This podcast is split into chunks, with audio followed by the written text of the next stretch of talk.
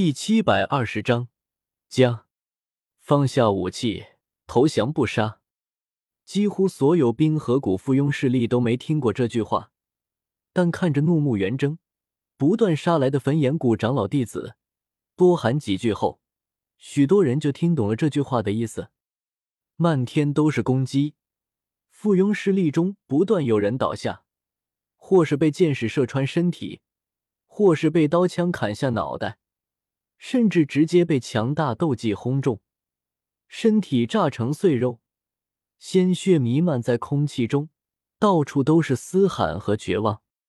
第一个投降的人出现了，那是一个蓝袍中年男子，斗皇修为，此刻脸色苍白，哆哆嗦嗦的降落在地面上，声音中带着几丝哭腔：“别杀我，我投降，我投降。”我脸上露出一个微笑，然后下一刻，这笑容就僵在脸上。一个焚炎谷弟子完全不理会我的话，背负双翼俯冲而下，在空中拉出一道弧线，挥剑便欲将这蓝袍斗皇斩杀。我脸色一沉，一步迈出，突兀出现在这蓝袍斗皇身前，屈指在快速斩来的剑尖上轻轻一弹，将那红袍焚炎谷弟子震飞出去，没有伤他。你们都没听到我的话吗？投降不杀！我颇为恼怒的看着一众焚炎谷长老执事弟子，本使好心好意跑来救你们，差点被人暗算杀害，现在你们一点面子都不给我。许多焚炎谷弟子都被我喊得一愣，惊疑不定的看着我。唐火儿见状，虽然不知道我这么做有什么含义，还是立刻飞出来为我站台，高呼道：“诸位长老，诸位师弟师妹，哥哥说的在理。”投降不杀。唐火儿又俯视向那些附庸势力，眼神冰冷。冰河谷已经抛下你们逃了，负隅顽抗只有死路一条。放下武器投降，本少主可以饶你们一命。我惊讶的看着唐火儿，发现经过这一战后，少女确实成长许多，都学会抢我的台词了。降者生，不降者死，命运的岔路口就在你们眼前，是死是活。全看你自己的选择。我想了想，又补充了句：“其他焚炎谷长老弟子反应过来，纷纷加入劝降中。然而手上的动作却没停下，一边提刀杀人，一边笑呵呵跟你说投降免死。这气氛还当真是诡异无比。在语言和刀剑的双重攻势下，许多附庸势力的心灵崩溃，越来越多的人投降。”附庸势力中的高层止都止不住，因为一位附庸势力二星斗宗也投降了，连斗宗老祖都投降了。他们这些斗王、斗皇负隅顽抗还有什么用？什么都改变不了，被焚炎谷众人围杀，也没法突围逃出去，只能选择投降。高空之中，冰尊者一直被唐震缠着，此刻竟然还没离开。看到这一幕，手底下的附庸势力不断投降，冰尊者脸色阴沉似水。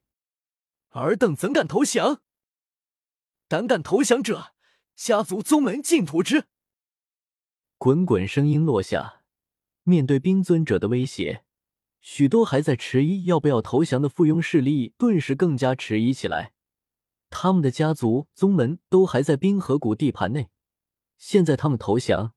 回头冰河谷恐怕就会对他们的家族宗门下手，连那些已经投降的人，此刻也犹豫起来，面露挣扎之色。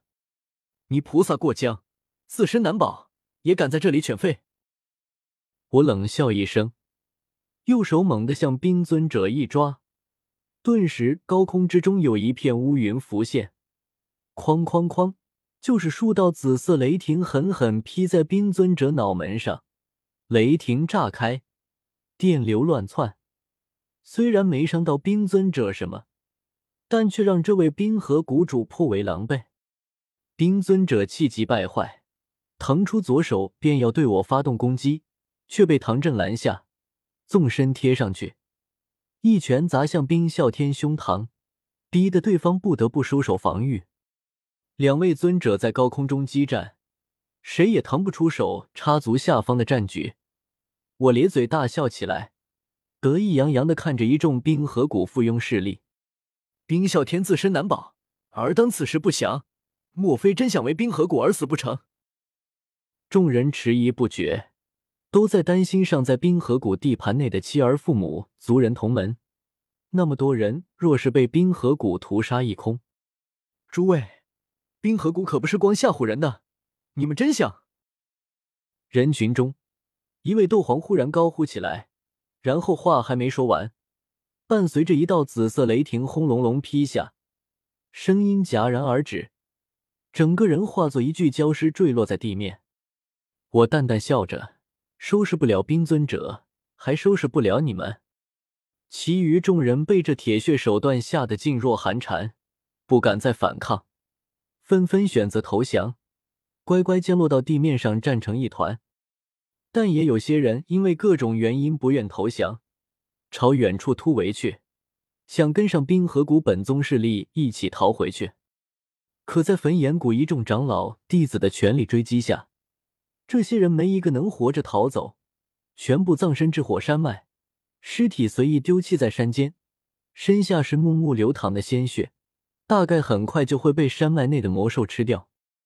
遥远处，冰河谷本宗弟子趁着这些附庸势力拖延的时间，开启数条空间虫洞，全部人手快速逃回冰河谷。焚炎谷忙着追击围剿这些附庸势力，无力追击，只能任由他们离开。除了这些附庸势力，冰河谷本宗损失不大，并未伤到筋骨，只是他们袭击焚炎谷山门的行径太过恶劣，完全撕破了脸皮。此战过后，两股想像以前那样打冷战，长期对峙怕是很困难。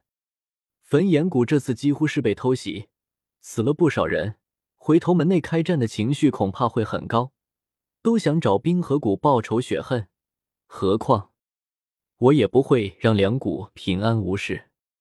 冰尊者时刻注意着冰河谷本宗弟子的情况，远远看见最后一位冰河谷长老踏入空间虫洞，消失在炽火山脉内后，没了与唐振纠缠的心思，虚晃一招后，身形化作一道蓝色流光，朝远处天际激射而去。唐振低头看了眼脚下人群。那两位古族黑袍尊者老神在在的守在那紫裙女子身后，就像两条忠厚老实的狗腿子，完全没有阻拦冰尊者的意思，不由无奈叹息一声。三位尊者若是能联手，这次有很大可能将冰啸天斩杀。然而这两位却丝毫没有这个意思。或许在他们看来，斩杀冰尊者还没薰儿小姐一根头发重要。